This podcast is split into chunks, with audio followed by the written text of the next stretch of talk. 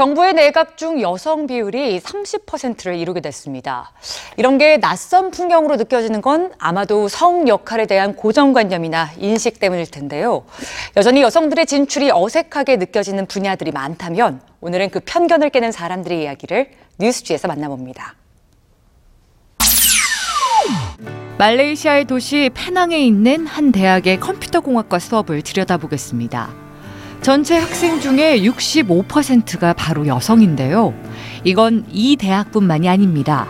말레이시아의 다른 대학들도 컴퓨터 공학과 정보기술 대학 학생의 50% 이상이 여학생들입니다. 혹시 남성이 많은 풍경을 떠올렸나요?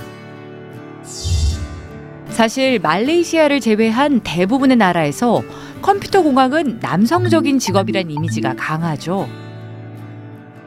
하지만 초기의 컴퓨터 공학은 주로 여성들의 영역이었다고 합니다.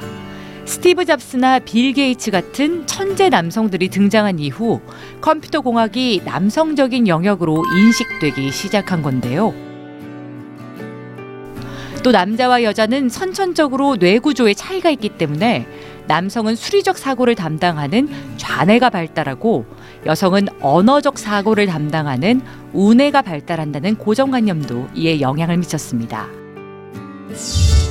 심리학자인 코델리아 파이는 이런 사회적인 인식 때문에 남성적 영역으로 인식되는 분야에서 일하는 여성들은 난 여기에 어울리지 않아 라는 생각으로 수행 능력과 소속감이 떨어질 수 있다고 합니다. 2015년 미국의 실리콘밸리에서 여성 엔지니어들이 이런 편견에 대응한 적이 있었는데요. 한 여성 엔지니어가 여성 엔지니어는 어떤 모습인지 성적 다양성을 알리는 일에 동참해달라는 해시태그를 올렸습니다. 그러자 전 세계에서 엔지니어로 일하는 여성들이 자신이 하는 일에 대한 소개와 함께 사진을 올리며 해시태그에 참여한 건데요.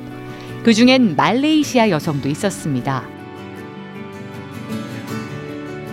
컴퓨터 공학부의 마즐리자 오트만 학부장은 단 한 번도 컴퓨터 공학을 남성적인 학문이라고 생각한 적이 없다고 말합니다.